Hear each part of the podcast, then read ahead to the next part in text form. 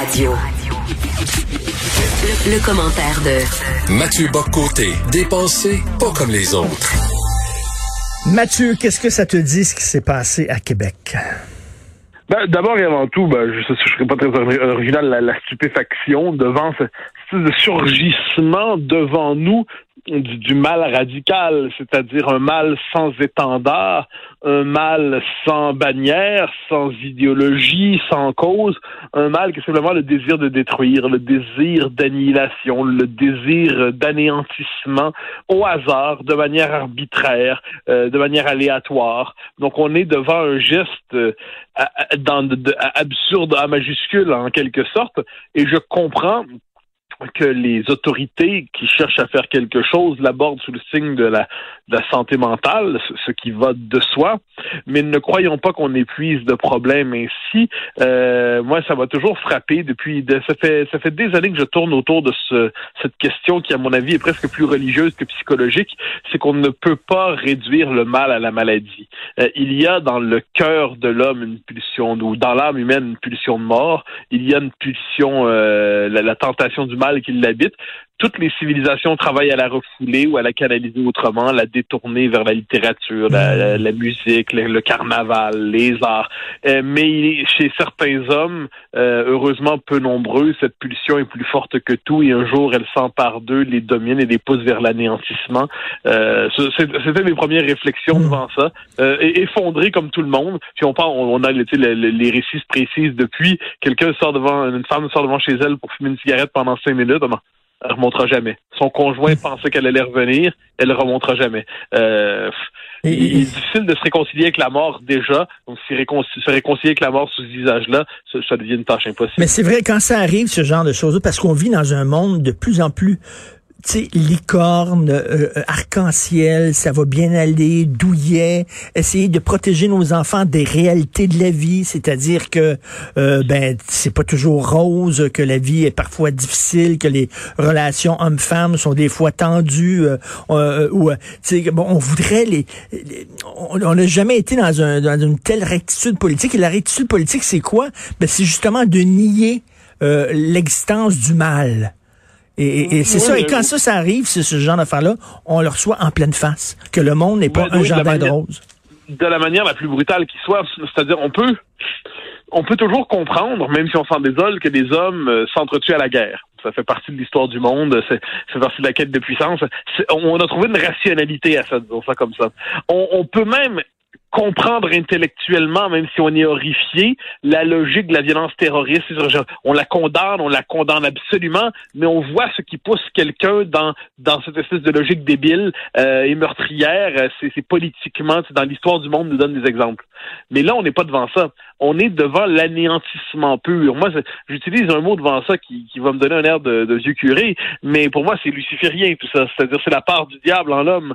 C'est la tentation. Je parle pas de la, du méchant avec des cornes puis qui s'en, qui s'en souffre là, mais je dis simplement, c'est la, la part maléfique du cœur humain, cette espèce de tentation de l'anéantissement, le, le et l'arbitraire, celui qui tue au hasard comme ça, euh, décide de, il, il se veut la, la, figure de la toute puissance absolue. Il emporte les vies au hasard comme ça, dans, et en plus dans ce cas-là, euh, tout était planifié. On n'est pas, on n'est pas devant un type qui a eu une crise de, de, psychose dans son appartement trois rues plus loin, puis il décide de, non, il a ritualisé son crime mmh. euh, avec un imaginaire euh, sombre et débile tout à la fois. Donc non, de, devant cela, c'est que là on est de, on est devant une forme de, mort sans raison, une mort qui qui il y a aucun objectif. Euh, on, on, est seulement devant la mort pour la mort. C'est, euh, il y a quelque chose là-dedans de, comme dis, de luciférien en tant que tel. Et, on regarde ça, on parvient pas à faire la paix avec une scène comme celle-là. Ça nous rappelle simplement euh, l'absurde absolu de l'existence. Il n'y a devant cela de réponse possible que par la prière. Et dans un monde qui ne croit plus au ciel, eh bien, nous sommes bien désarmés. Et tu sais, dans, un monde aussi où euh, on voudrait vivre dans un monde à risque zéro, tout contrôler que tout soit contrôlé, que l'État nous protège de tout. Et là, tu te rends compte à quel point il suffit que tu sortes fumer une cigarette, comme c'était le cas de Mme Clermont, et paf, tu tombes, mauvais moment, mauvaise personne, et à quel point le, la vie est une série de d'absurdités, de, moments. Il y a quelque chose de, de camusien là-dedans, l'homme révolté contre l'absurdité du monde. Oui, oui, non, non, mais je, je, crois qu'on est effectivement devant l'absurdité absolue, c'est-à-dire que le travail de la civilisation, ça consiste à encadrer symboliquement nos existences, à la ritualiser, euh, du baptême aux funérailles en passant par euh, le mariage et les différentes étapes de l'existence. L'existence est ritualisée, c'est ainsi qu'on se l'approprie, c'est ainsi qu'on qu'il y a la chaîne de la vie, la, suite viendra, les enfants sont là. Ah bon, donc une forme de, on a réussi, euh, tout en sachant que tout cela est dans instance, tout cela sera anéanti euh, d'une manière ou de l'autre. Mais on a réussi à ritualiser l'existence et à la rendre non pas douce, mais à, je dirais, à, calmer, à discipliner, à atténuer ce mystère absolu qui est celui de notre disparition. Comme je dis, c'est une, chose très désagréable dans la vie quand on découvre qu'on va mourir un jour. C'est, on le sait théoriquement et un jour, pour une raison ou pour une autre, on le découvre en son corps, et là, c'est en son âme. Et, mais, mais là, on est dans une mort qui se dérobe à tout. C'est-à-dire, c'est pas une mort qui arrive au terme d'une existence, euh, entourée de ses proches, euh, la main, euh, la main de ses proches dans la sienne. On n'est pas dans une mort sur un champ de bataille avec un drapeau. On n'est pas devant une mort sacrificielle. On n'est pas devant une mort politique. On est non, on est on n'est pas devant un suicide. Non, on est devant la mort pure qui frappe comme ça, à la manière de la faucheuse qui se promène au hasard qui tranche une vie. Euh, devant devant cela. Euh, on est, on est, on, on, on, est, on est effondré, on est effondré, puis il est difficile de ne pas se projeter en plus dans la peau de la, de la victime, hein, c'est-à-dire euh, j'aurais pu être cette personne ou tu aurais pu, une autre personne aurait pu être cette personne qui est juste au mauvais endroit, au mauvais moment, et euh, non, non, il y, a, le sentiment de l'absurdité, l'absurdité devant le mal radical. Ça, c'est, je, je, sais que je parle plus en termes religieux que psychologiques devant cela, mais je crois que ce langage-là est plus approprié en dernière instance que celui qui, par ailleurs, est nécessaire de la santé mentale, mais il n'épuise pas le problème. Marguerite Yourcenar, elle avait écrit un essai euh, passionnant sur Yukio Mishima. Mishima, cet écrivain japonais qui refusait, qui refusait l'occidentalisation du Japon, qui refusait la société de consommation, qui rêvait à revenir au Japon féodal avec un code d'honneur, le code du samouraï et tout ça, et que bon, il s'est donné la mort justement d'une façon très très rituelle. Il avait sa propre armée privée qu'il avait mis. Bon, le retour à des codes à des rites. Euh, c'est pas c'est pas c'est pas rien que le gars un, un, épée japonaise, il se déguise en samouraï, il y a un côté là, il traite peut-être ses jeux vidéo, mais j'en parlais tantôt avec Jérôme Blanchet-Gravel, il, y a un côté rituel là-dedans dans un monde qui a perdu justement euh, les rites, l'encadrement mais, mais pour ce qu'on en sait pour l'instant, rituel de contrebande, c'est-à-dire un, esprit mauvais, un esprit hanté par le mal, s'empare mmh. d'un symbole de virilité, d'autorité rituelle, euh, et le, le dégénère, le, le, le, pousse à sa décomposition. À ce que j'en sais, à moins que ma mémoire ne me trompe, Mishima a au moins eu la, la dignité, l'honneur élémentaire de, de, d'y passer lui-même.